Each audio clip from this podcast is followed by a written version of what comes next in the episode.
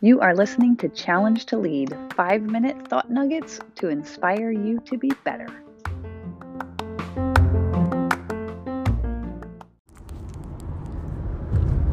Yesterday, I was presenting to some clients in a Culture Index workshop, and one of the things we start the day with is talking about how to value the right hire in your business, how to value the right team.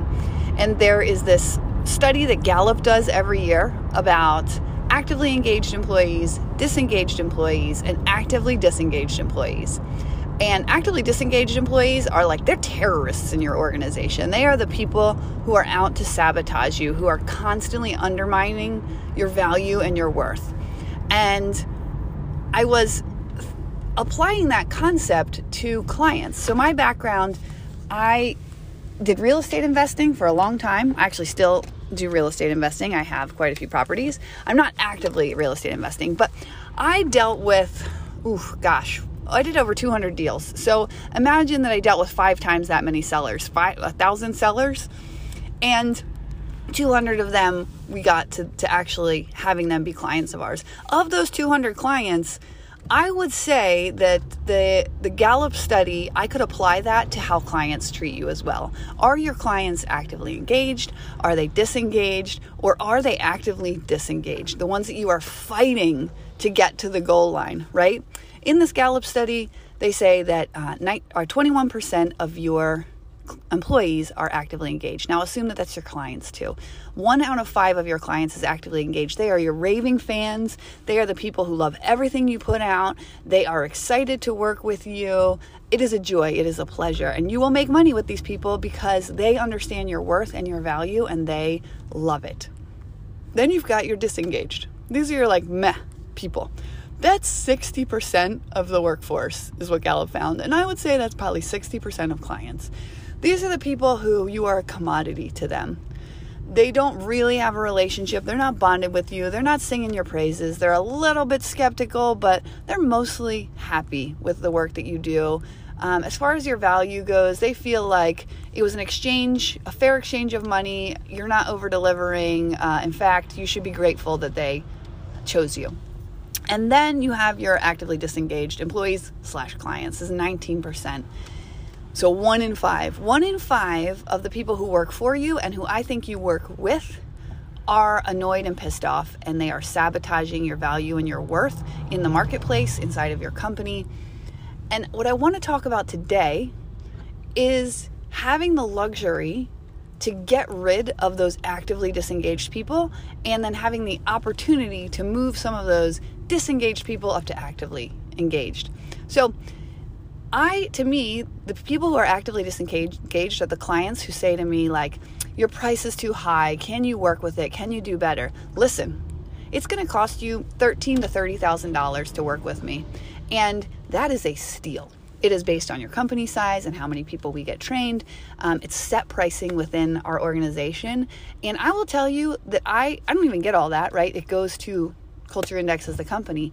I over-deliver. I am a mechanical engineer with a master's degree and I have run businesses. I have C E O experience. My hourly rate is pretty darn high and you are going to get a lot of hours. You are going to get way less than the hourly rate. And not only that, I am going to save you hundreds of thousands of dollars on that actively disengaged uh, conversation. Do you know that a bad hire, first off, it costs you about forty-five hundred dollars to hire a person, forty-five hundred bucks every time you have to hire someone in time and training and all that good stuff. And then a bad hire, one of those actively disengaged people, will cost you six to nine months of their salary on average. If it's an executive, it's like four hundred percent. If it's a, an hourly person, it's like six months of their, of their salary, their annual pay. So the cost to have an actively disengaged person on your team is just, I mean, we're talking tens of thousands, if not hundreds of thousands of dollars of damage before you get rid of them. So when people, when clients ask me to discount my services, number one, I can't. And number two, I know my value and my worth. And I think that it is a blessing and a gift for a business owner to understand that with your clients and with your employees, to be in a position where you say, you know what, I want to work with the actively engaged people, and I want to work on making the disengaged people actively engaged, because I know my value and I know my worth. And when people see that, those people make life so much easier. And so my challenge to lead for you today is, number one, aren't those some startling statistics? One in five people are your raving fans, and one in five people are actively trying to sabotage you, and the rest could care less. But wouldn't it be great if you could choose to only work with the people who knew your value and your worth and who are on board with that? How do you do more of that?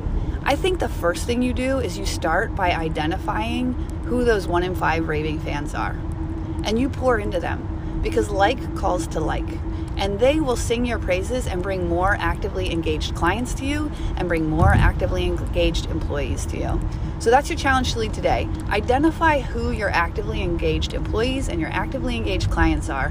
Know your worth and trust it, because they see it too. They are reflecting back to you, yes, you are worth this. Your value is right on. Thank you. That's your challenge to lead. Have a great day.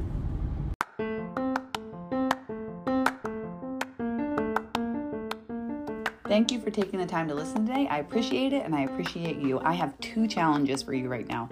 Number one, stop. Take some time to think about what you just heard and apply it to your life and your situation, and use it to be better today.